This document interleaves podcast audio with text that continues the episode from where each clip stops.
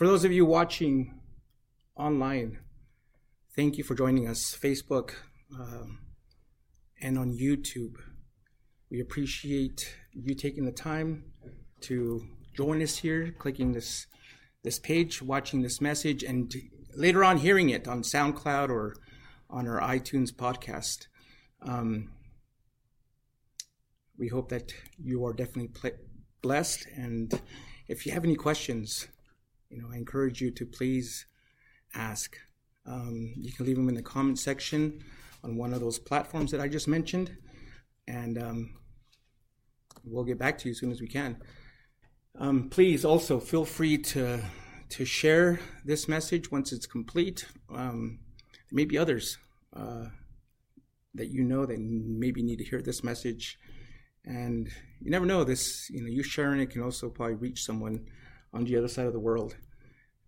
Now, another thing that you can do to to know what we're about, you know, where we're located, you know, what our what basically Fresh Vision is about. Um, you can go to our website at fvcelp.org, and there you will find, you know, all the information about our church, um, everything from our COVID guidelines to our statement of faith, any kind of announcements coming up. Um, you know, it, it, they should be answered. And if they're not, if they're not, again, feel free to email me, call me, text me, send me a message, and I'll answer any kind of questions you may have. Oh, also on our homepage, we do have um, the has put it in your heart to, to maybe give a, a tithe offering or a special gift. Um, we do have a PayPal link there. PayPal does take a small percentage, just to let you know. But you know, if you're okay with that, then uh, we're okay with it as well. Um, but that's again only if you want to. Um, if we want you to give out of the joy of your heart, that helps us again keep make sure our doors stay open, that we're able to maintain the technology that we have, and we're able to to minister to those that come and to to you as well. So um, if you've done that, thank you. Um, but again, that option is there. All right, so just other announcements that I want to let you know about. So this past Saturday, the women started a Bible study here. Um, Saturday mornings at 10 o'clock. 11? 10? 11, 11 o'clock. Um, and so if you're interested in joining and being part of that, again, women are, are invited. I think what Robin is doing is that she she's just going a little bit more in depth about the study we're going through here in First Samuel. Also, beginning in the first week of February, um, we're going to begin a men's Bible study here at the church, which will be on Friday evenings at 6 p.m. Um, and if you're interested in that, contact Rick or get a hold of Rick, talk to Rick. Um, also, I'll be posting that information on our website. But either way, you know, whether it's the men's, women's study, um, let us, if you have any questions about it, you know, let me know and, and also be eventually will show up on our website. All right, so this morning we are going to continue our study into First Samuel. Now, in case you weren't with us last week, I just want to quickly just let you know what we covered. In chapter one, we covered Samuel's birth and um, how that came about and how he was dedicated to the Lord.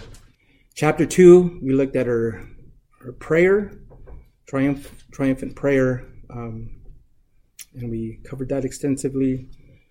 And then at the end, we saw how a man of God, a messenger from God, came and delivered a scathing message uh, to Eli, the priest there at that time. Um, of what was going to happen to his household, the judgment that God pronounced on his household because he wasn't harsh on he wasn't harsh on his sons uh, for the sins that they were committing there not just as among the people but as priests of the Lord there at the temple. Well, this week we're going to be moving on to chapters 3 and 4 where we're going to read about how God, how God called Samuel, and then the tragic events that occurred not too long after that.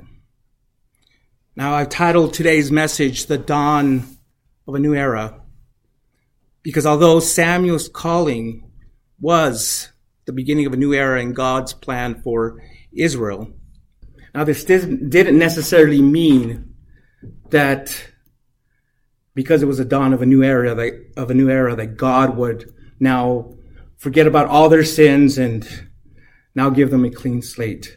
No, it was, uh, they had to deal with the consequences of their sin. Now, there's a couple things that I hope that you'll learn as we go through these two chapters. First of all, I hope that you learn that without the direction of God's word, a nation and, or even individuals, any individual will wander aimless, aimlessly and eventually fall into the into self-destructive behavior. And secondly, the events of chapter four will show you that in many instances, horrible national and even personal events don't happen by accident. So before we get into God's word, let's pray and ask Him to speak to us this morning. Lord God, we are thankful that you've brought us all here this morning. Again, it is uh, joyful to see familiar faces that you know haven't been here in a while, Lord, and we pray that you you bless them, that you minister to them now, Lord, and that you speak to them, to everyone here powerfully, Lord. Um, we dedicate this time completely to you, Lord. I also pray for those watching, listening live right now, Lord, that you also speak to them, that you minister to them, and that you open their hearts and minds to receive your word, whether it's the entire message or just a piece of it, Lord. May you just stick with them. May it be like a seed that's, that's being implanted deep in their hearts, Lord. And that so that eventually it may bear fruit. Pray that lives are changed and that again people are are drawn near to you and that your kingdom will grow. So bless this time. Pray this in Jesus' name. Amen. All right. First Samuel chapter 3. And the word of God says, The boy Samuel served the Lord in Eli's presence. In those days, the word of the Lord was rare and prophetic visions were not widespread. One day, Eli, whose eyesight was failing, was lying in his usual, usual place. Before the lamp of God had gone out, Samuel was laying down in the temple of the Lord, where the ark of God was located. Then the Lord called Samuel, and he answered, Here I am. He ran to Eli and said, Here I am. You called me. I didn't call, Eli replied. Go back and lay down and lie down. So he went and lay down. Once again, the Lord called, Samuel. Samuel got up, went to Eli, and said, Here I am. You called me. I didn't call, my son, he replied. Go back and lie down. How many times have we told that to our kids? Those of us that know uh, when they wake up in the middle of the night. Anyways, uh, okay, let me continue here. Now Samuel did not yet know the Lord because the word of the Lord had not yet been revealed to him. Once again, for the third time, the Lord called Samuel. He got up, went to Eli, and said, Here I am. You called me. Then Eli understood that the Lord was calling the boy. He told Samuel, Go lie down. If he calls you, say, Speak, Lord, for your servant is listening. So Samuel went and lay down in his place. The Lord came, stood there, and called as before, Samuel, Samuel. Samuel responded, Speak, for your servant is listening. The Lord said to Samuel, I am about to do something in Israel that, that everyone who hears about it will shudder. On that day, I will carry out against Eli everything I said about his family from beginning to end. I told him that I am going to judge his family forever because of the iniquity he knows about. His sons are cursing God, and he has never stopped them. He has not stopped them. Therefore, I have sworn to Eli's family, the iniquity of Eli's family will never be wiped out by either sacrifice or, or offering. Samuel lay down until the morning. Then he opened the doors of the Lord's house. He was afraid to tell Eli the vision. But Eli called him and said, Samuel, my son. Here I am, answered Samuel. What was the message he gave you? Eli asked. Don't hide it from me. May God punish you and do so severely if you hide anything from me that he told you. So Samuel told him everything and did not hide anything from him. Eli responded, He is the Lord. Let him do what he thinks is good. Samuel grew, and the Lord was with him, and he fulfilled everything that Samuel prophesied. All Israel, from Dan to Beersheba, knew that Samuel was, conf- was a confirmed prophet of the Lord. The Lord continued to appear in Shiloh because there he revealed himself to Samuel by his word. And Samuel's words came to all Israel. Now, this chapter here can be summarized by three words. God's call, God calls Samuel.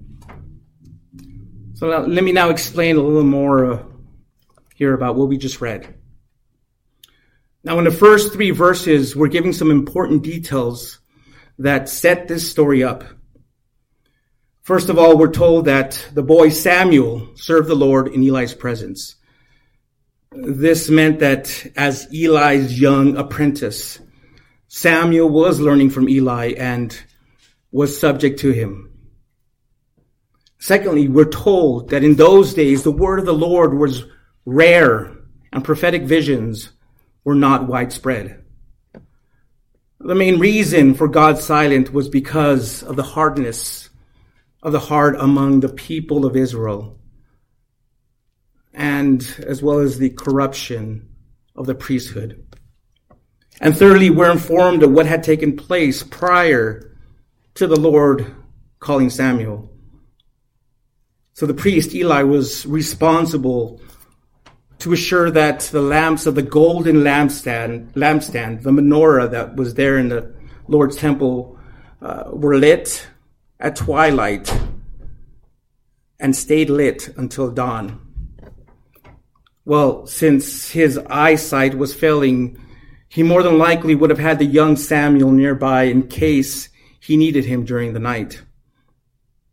Therefore, when it says that Samuel was laying down in the temple, near the ark of God, it doesn't necessarily mean that he was actually sleeping in the most holy place. Rather, it more than likely means that he was sleeping or he was resting, laying down in a room near Eli's quarters. Well, on one particular morning, before the lamp of God, God had gone out, he heard the voice of the Lord which he mistakenly took to be that of Eli. Now, it's important to keep in mind that in verse 7, it says that Samuel did not yet know the Lord because the word of the Lord had not yet been revealed to him. In other words, it hadn't yet, he hadn't yet had a personal experience that would have helped him to definitively say that it was God's voice that, it, that he was hearing. Regardless, though, the fact that he got up three times in response to what he thought was Eli's call says much about Samuel's self discipline. And furthermore, it goes to show that his willingness to obey was a qualification for receiving God's word. And it wasn't until that fourth time, well, that third time, that Eli finally discerned that the Lord was, was the Lord that was actually calling the boy. So he advised them to lay back down and to submit himself to whatever the Lord would have him do. Verse then, verse 10 then says that the Lord came, stood there and called as before. Samuel, Samuel. And then Samuel responded, Speak, for your servant is listening. What we see next is a divine message he received from God. In verses 11 through 14, verses 11 through 14 basically confirmed the judgment spoken earlier against Eli and his family. This message also indicated that the father, Eli, was, much, was as much to blame as his sons because he had not, um, he wasn't harsh with them or, uh, and he hadn't turned them from their sins according to what the law of Moses said, they really, because of their behavior, what they were doing, they really should have been put to death for cursing God instead of just being scolded. The Lord goes on to say that the iniquity of Eli's family will never be wiped out by either sacrifice or offering. And it was at this point that Eli's doom was confirmed and sealed by the words of two witnesses.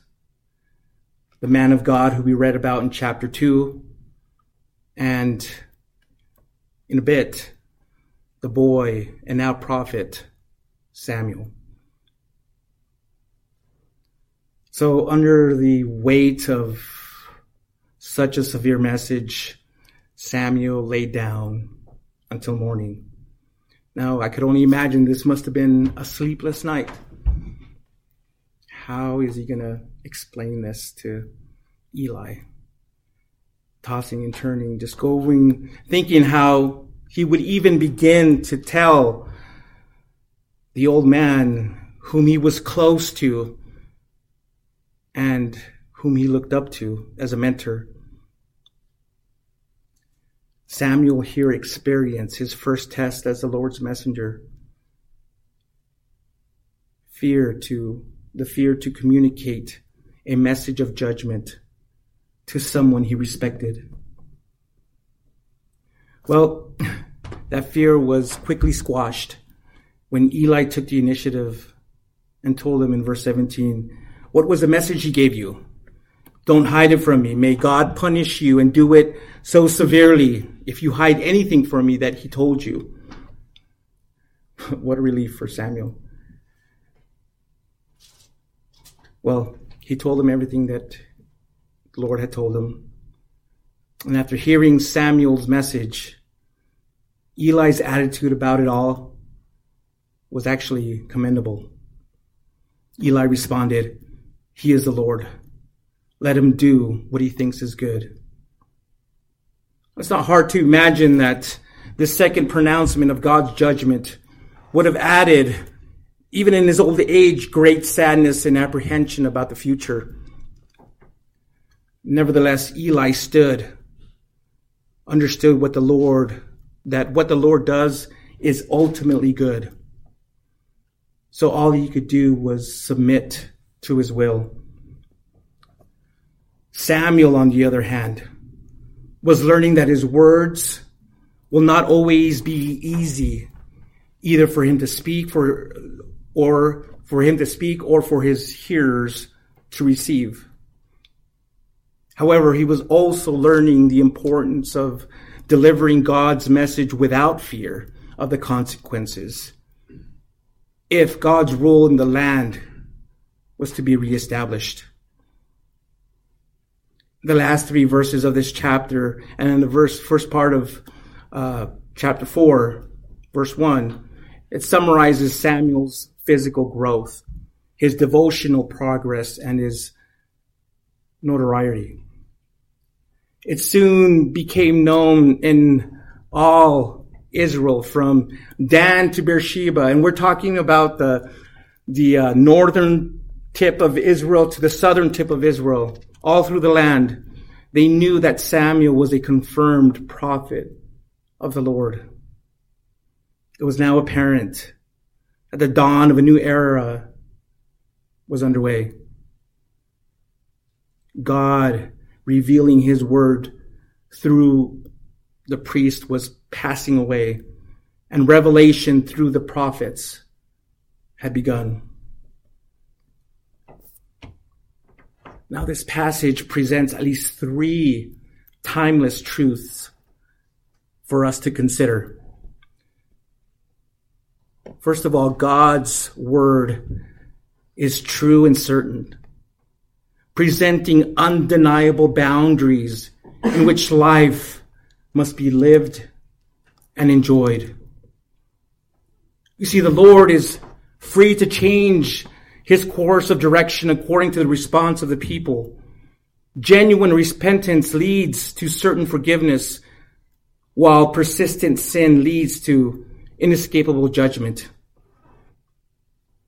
But God is the one who sets the standard, and his word announces the verdict. Either way, the word of the Lord is true and will certainly find fruition in the lives of those for whom it is intended. The Old Testament is clear that the word, that God's word is eternal, unlike the temporal things of this life. In Luke chapter 21 verses, verse 33, Jesus equates his message with the eternal significance of the Old Testament scriptures. And there he says, heaven and earth will pass away, but my words will never pass away. So without a doubt, believers today, if you're a born again believer today, you can rest assured that God's word is still active as a warning for those who consistently reject his grace and as a comfort for those who hear his call.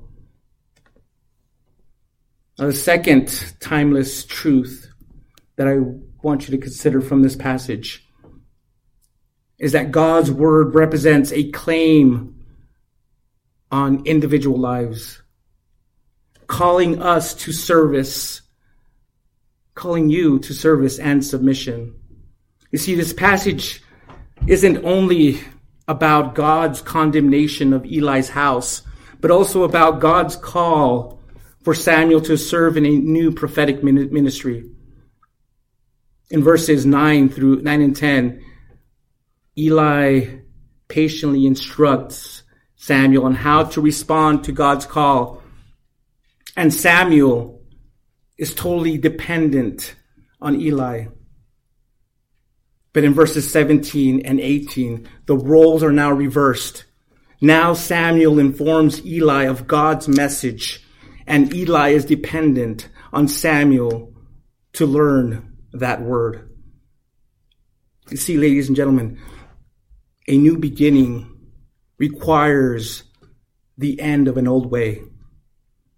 The text illustrates the work of God's word in calling his people to submission to his will and way. It's about hearing the divine call, God's word, God's call, and saying, Here I am. Like Samuel, many contemporary Christians must hear the call and enter into a new relationship with God. A relationship committed to proclaiming the word to the world. The text of 1 Samuel chapter 3 is meant to arouse us out of our laziness as it aroused Samuel from his early morning sleep. It ought to arouse us to just answer like he did. Lord, here I am. I'm here, Lord. I hear your word. I read it. I see it. I believe in my heart that you're calling me through your word to, to do this. Well, here I am. You must be willing to be used by him. Uh, you know, it can be very easy for us to say, yeah, you know, if God calls me to do something, I'll do it. But really? No, uh, again, I'm using an extreme example, but if the Lord called you to give away all your possessions and go be a missionary in a third world country, would you do that now and today? Or would you be like, oh, that's later? You know, we're called. He, you know, we have to be willing to say, here I am. I'm here, Lord, and be willing to obey what He wants us, what He calls us to do. Okay, thirdly, God's Word has a renewing and transforming and transformative force for all those who respond to His call. At the beginning, here we see he's the basically Samuel here is a young intern who doesn't know the Lord or the Lord's ways with humankind. He's unaware of God's voice or call and seems naive about Eli's leadership. But by the end of the chapter, he is, he is a bold prophet announcing Yahweh's intentions to the elder priest. He has become the regular means of prophetic revelation and is widely recognized in Israel as God's authorized spokesman. Yahweh, the Lord, is with Samuel as he matures, and he continues to reveal himself to Samuel through his word. Now, in a similar way, the word of God does the same in our lives. Let me ask, how many of you used to serve in your churches or in churches in the past, but really never knew the Lord personally? Maybe you were an usher at a church. Maybe you were a greeter. Maybe you passed out the announcements. Maybe you even cleaned the church. Many times people are serving the church, are serving, but they don't know the Lord personally. But for those of you who know what I'm talking about, after obeying his calling,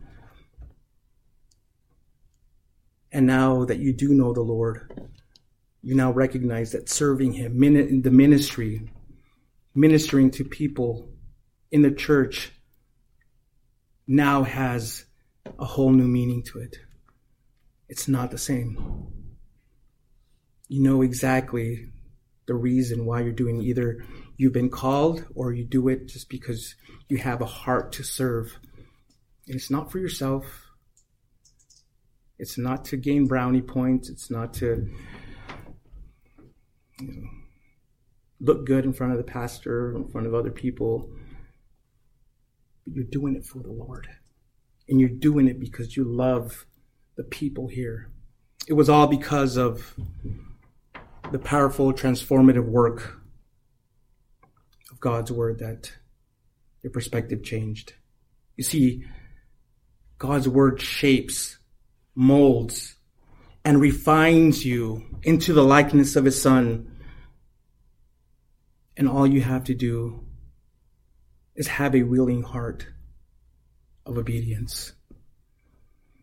Well, the next chapter that we're about to read is basically divided into two parts. An account of two, two battles and the report of the battle with a response to that report. So now let's read that first part now by going back to 1 Samuel chapter 4. And I'll be beginning in the second part of verse 1. Israel went out to meet the Philistines in battle and camped at Ebenezer, while the Philistines camped at Aphek. The Philistines lined up in battle formation against Israel. And as the battle intensified, Israel was defeated by the Philistines, who struck down about 4,000 men on the battlefield. When the troops returned to the camp, the elders of Israel asked, why did the Lord defeat us today before the Philistines? Let, let us, or let's bring the ark of the Lord covenant from Shiloh. Then it will go with us and save us from our enemies. So the people sent men to Shiloh to bring back the ark of the covenant of the Lord of armies, who was enthroned between the cherubim. Eli's two sons, Hophni and Phinehas, were there with the ark of the covenant of God. When the ark of the covenant of the Lord entered the camp, all the Israelites raised such a loud shout that the ground shook. The Philistines heard the sound of the war cry and asked, What is, what's this loud shout in, he, in the Hebrews' camp? When the Philistines discovered that the ark of the Lord had entered the camp, they panicked. A God has entered their camp, they said. Woe to us! Nothing like this has happened before. Woe to us! Who will rescue us from the from these magnificent gods? These are the gods that slaughtered the Egyptians with all kinds of plagues in the wilderness. Show some courage and be men, Philistines. Otherwise, you will serve the Hebrews just as they served you. Now, be men and fight. So the Philistines fought, and Israel was defeated, and each man fled to his tent. The slaughter was severe. 30,000 of the Israelite, foot soldiers fell. The ark of God was captured, and Eli's two sons, Hophni and Phinehas, died. So, as you can see in this first part here, well, we're going to continue to see as we go through this chapter that the dawn, this dawn of a new era, the dawn of a new era, didn't mean that all was going to be fine and dandy for everyone. This new era began with some serious problems. This part of the story begins abruptly with a conflict between Israel and the Philistines. So, who were the Philistines? Well, they were a pagan, uncircumcised people. Amos chapter 9 verse 7 indicates that they were an immigrant people from the military aristocracy of the island of Crete. When Abraham was around, there was only a small group of them in the land, but they came in larger numbers soon soon after Israel came to Canaan from Egypt. Then, during the time of Judges, they began to invade Israelite territory, which resulted in the relocation of the tribe of Dan. And you can read about that in Judges 18. Sometime in the middle of the 11th century, they began to dominate when they gained a military strategic advantage in the use of iron technology.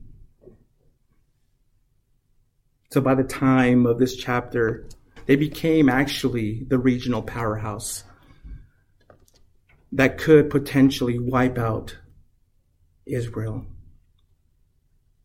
So with the emergence of Samuel as a new prophet and this Philistine emergency, we're going to see how it, how it eventually led to the rise of a king, to the search of a king and then the rise of a king.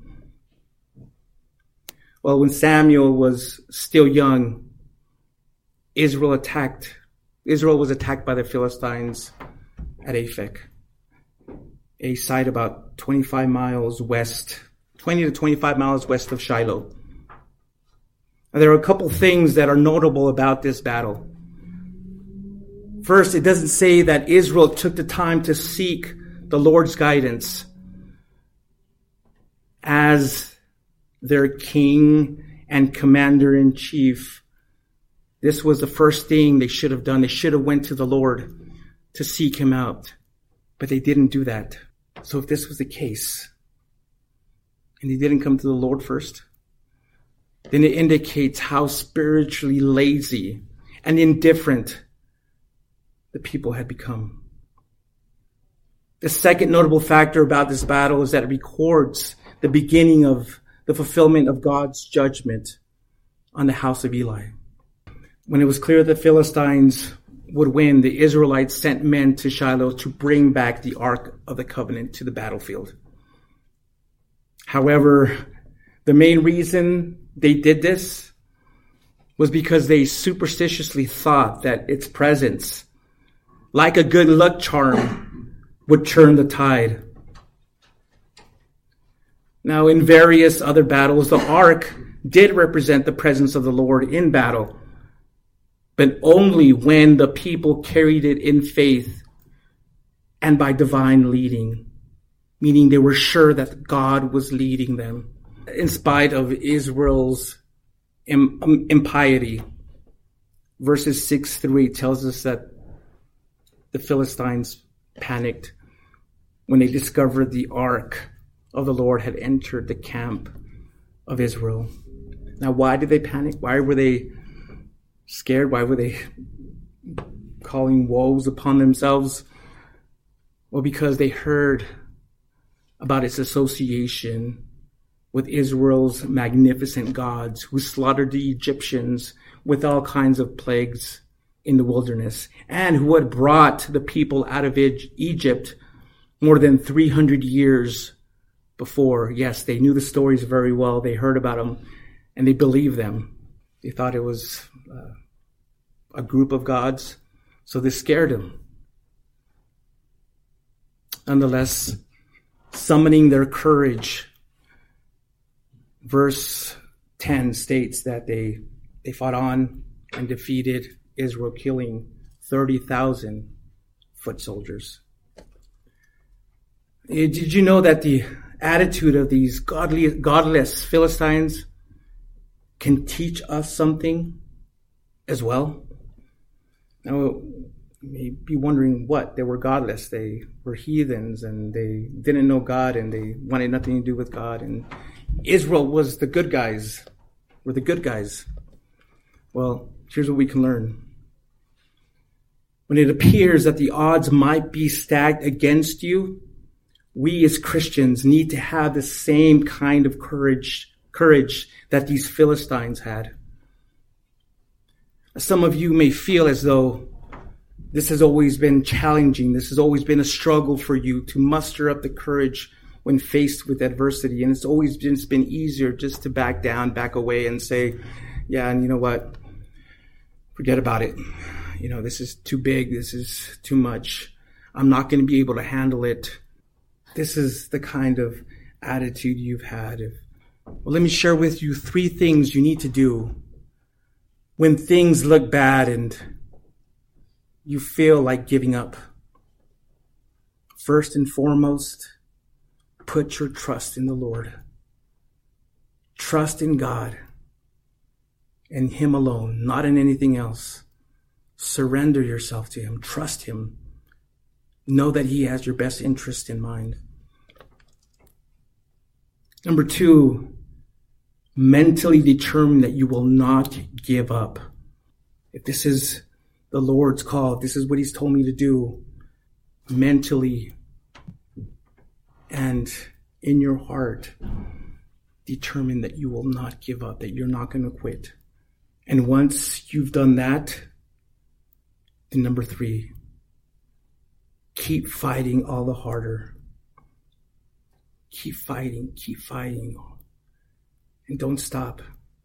And when you're exhausted, when you're tired, come to the Lord and ask Him to help you, to help strengthen you. And he will he will lift you up. He will give you the strength that you need to continue on. There is a marker on a rock near the top of mount washington marking the spot where a woman climber lay down and died she was so close to the top that she could almost hit it with a stone a hundred steps more and she would have reached the shelter she sought but she didn't know this disheartened by the storm, beaten in body and distressed in spirit, she was at the end of her courage. She could not see a step ahead. So she lay down and died 100 steps from her goal. I read a quote that said, True courage is not the absence of fear, but the willingness to proceed in spite of it. Friends, no matter what side a person is on, courage and persistence will win you many battles. As a Christian, our advantage is that God is on our side. He is with us. He is with you. Psalm 31:24 says, "Be strong and let your heart be courageous, all of you who put your hope in the Lord." So, in the process of defeating the Israelites, verse 11 says that the ark of God was captured. Now, five times in this chapter it says that it says that it says that the ark of the Lord of the Lord was captured in verses 11, 19, uh, verses 11, 17, 19, and twice in verse 21 and 22. The reason for this may have been to show the reader at that time and even us today that this tragedy was something that Israel brought upon itself. You see, instead of using the ark of God to seek his will, they began using it as a rallying instrument, basically a motivational idol. Here's the thing though. Although it was captured and taken away, in reality, the God of the ark was still on the throne in heaven and guiding these circumstances for his glory. Israel thought it could ignore the God of the ark and find deliverance in the ark of God. God, however, showed he is greater than the ark. Another consequence of this battle was that Eli's two sons, Hophni and Phinehas, died, fulfilling God's promise that they would both die on the same day. This not only proves that God's judgment against the house of Eli had come true, but it also proves the words found in Numbers 23:19. God is not man, so he does not lie. He is not human, so he does not change his mind. Has he ever spoken and failed to act? Has he ever promised and not carried it through? Now, although this section primarily deals with the con- conflict between among two nations, there's also a message for more general kinds of conflict involving Christians. Anytime someone confronts us or attacks us, attacks our character, we should humbly seek to determine whether we have acted presumptuously or failed to seek God's will. See, this was the case with the Israelites when they failed to acknowledge their sin and guilt and acted as though God were obligated to favor them in their war with the Philistines. Likewise, it can be very, it can be very easy for some Christians to assume an arrogant posture of, of righteousness in the face of opposition. Oh, I've been a Christian longer than you. Therefore, I'm right and you're wrong. But we must remember that Christ seeks followers who humbly admit that we have no righteousness apart from our relationship with Him. Paul wrote in Philippians chapter 3 verse 9, I no longer count on my own righteousness through obeying the law. Rather, I become righteous through faith in Christ. For God's way of making us right with Him depends on faith. And the point I'm making is this. Living for Jesus doesn't mean we're always right or that we'll always win. Sometimes, yes, we're going to need correction and discipline provided by others. So unlike the Israelites in this passage, never assume that God owes you something or that you can control the outcome of, of person, of a personal conflict by appealing to your relationship with God. Because the fact is this your entire life with God is all because of His grace and depends not one bit on your own merit. All right, well, yeah, I'll, I'll, I'll try to, I'm going to go ahead and cover that last section there. Chapter 4, verse 12. That same day, a Benjamite man ran from the battle and came to Shiloh. His clothes were torn, and there was dirt in his head. Kind of reminds me of someone I personally know, but uh, that's another story. When we, he arrived, there was Eli sitting on his chair beside the road, watching, because he was anxious about the ark of God. When the man entered the city, he, he the city to give a report the entire city cried out. Eli heard the out the outcry and asked, "Why is there why this commotion?" The man quickly came and reported to Eli. At that time Eli was 98 years old, and his eyes didn't move because he couldn't see. The man said to Eli, "I'm the one who came from the battle. I fled I fled from there today." What happened, my son? Eli asked. The messenger answered, Israel has fled from the Philistines, and also there was a great slaughter among his people. Your two sons, Hophni and Phinehas, were both, are both dead. And the ark of God has been captured. When he mentioned the ark of God, Eli fell backward off the chair he, by the city gate. And since he was very old, and heavy. His neck broke and he died. Eli had judged Israel 40 years. Eli's daughter in law, the wife Phinehas, was pregnant and about to give birth. When she heard the news about the capture of God's ark and the death of her father in law and her husband, she collapsed and gave birth because her father, her, because of her labor pains, because labor pains came on her. As she was dying, the woman taking care of her said, Don't be afraid. You're giving, you're given, you've given birth to a son. But she did not respond or pay attention. She named the boy Ichabod, saying, The glory has departed from Israel, referring to the capture of the ark of God and to the death of her father in law and her husband. The glory has departed from Israel, she said, because the ark of God has been captured. So here now the story immediately shifts from the battlefield in Aphek to the temple in Shiloh. In verse 10, verse 12, we read that a Benjamite man ran from the battle and came to Shiloh. And as I mentioned earlier, this was roughly, he ran roughly about 20 miles.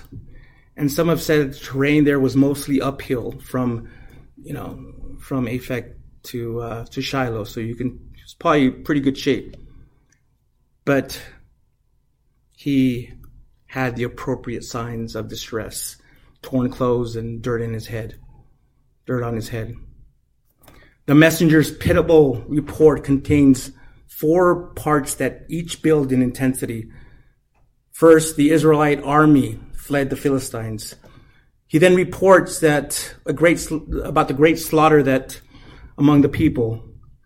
Third, he informs Eli that his two sons were both dead. And finally, he gives them the news that the ark of God had been captured.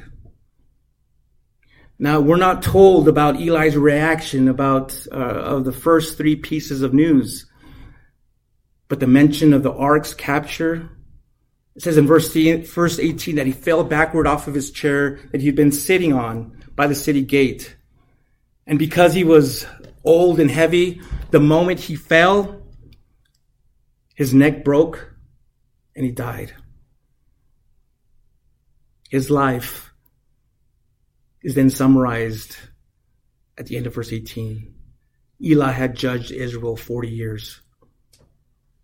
He was the last of a great line of judges when he died at the age of 98. And again, it marked the end of an era. Now, chapter 4 could have ended here, but the chain of events wasn't over yet.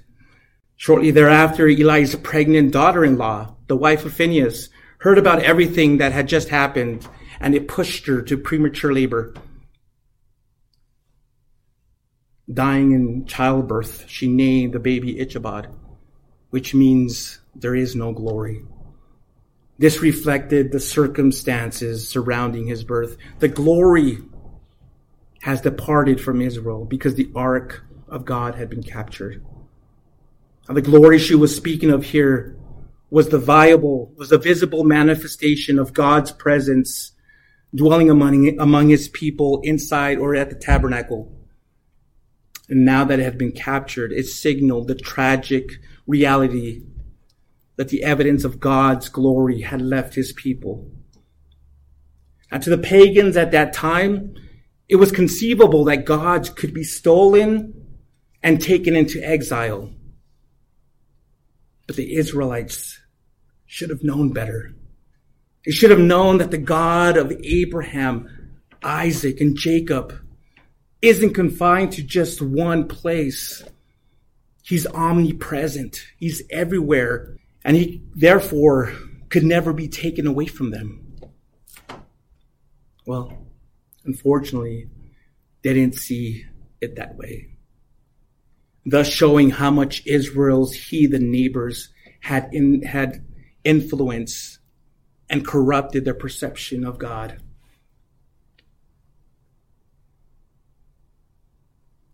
When King Solomon dedicated, dedicated the temple in 1 Kings chapter 8 verse 10, the glory of the Lord returned. But before the destruction of Jerusalem, the prophet Ezekiel saw the glory leave the temple of the city. Nevertheless, he told Ezekiel, he, he, we're told in Ezekiel chapter 43 verses 1 through 5 that he saw the future millennial temple and the return of the glory of God. Well, the glory of God didn't return to this earth until the birth of Jesus Christ, the Savior of the world. And in case you may not be aware, God's glory is still with us today. It says in 1 Corinthians chapter 6, verses 19 and 20 that God's glory dwells with his people individually. And in Ephesians chapter 2, verses 19 through 22, we're told that his glory also dwells in his church collectively. So this means, what this means for you is that if you're born again, if you're a believer, the glory of the Lord is in you by way of the Holy Spirit. The Bible says that you are his temple he now lives in you. And He works through you. That glory is still there. And you can have access to Him. You, you, he's available to you as well. All you have to do is open your heart to Him. Open your heart to Jesus Christ and allow Him to come in and make His home in you. Well, if you're out there, you're listening, and or if you know you're watching as well. I want to give you an opportunity to, to come to the cross and lay your sins before the Lord and ask Him to be your Lord and Savior. So if that's what you desire, if that's what you want, and you're ready to admit that you're a sinner and that believe in Him and you want to accept Him into your heart and become born again, and wherever you're at, I want you to close your eyes and bow your head and pray this prayer with all your heart, with all sincerity. Lord God, I admit that I'm a sinner and that I failed miserably. And I ask that you forgive me. I now believe that you died on the cross for my sins and rose from the dead. I repent now of my sins and confess you as my personal Lord and Savior. Lord Jesus, thank you for saving me. Thank you for dying and for me and saving me.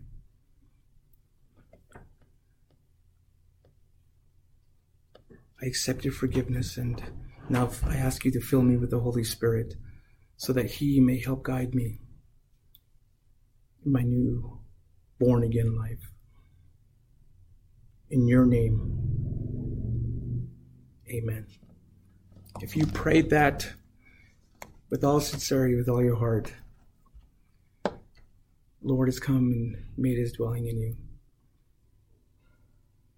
And he's going to do some great things in you and through you. And he's going to trans, he's going to, if you allow him and you obey him and you continue to abide in him and study his word and hear him and, well, start to see that he's going to transform you more into the image of his son. So let us know if you prayed that. We want to help you in your next steps. If you need a Bible, we can send you one. If you need prayer, we can do that for you, but contact us. If you're in the area, we want to invite you to come to the church out here and check us out on a Sunday morning. Look forward to seeing you next week, and may all of you be blessed. May God bless you. Goodbye and farewell.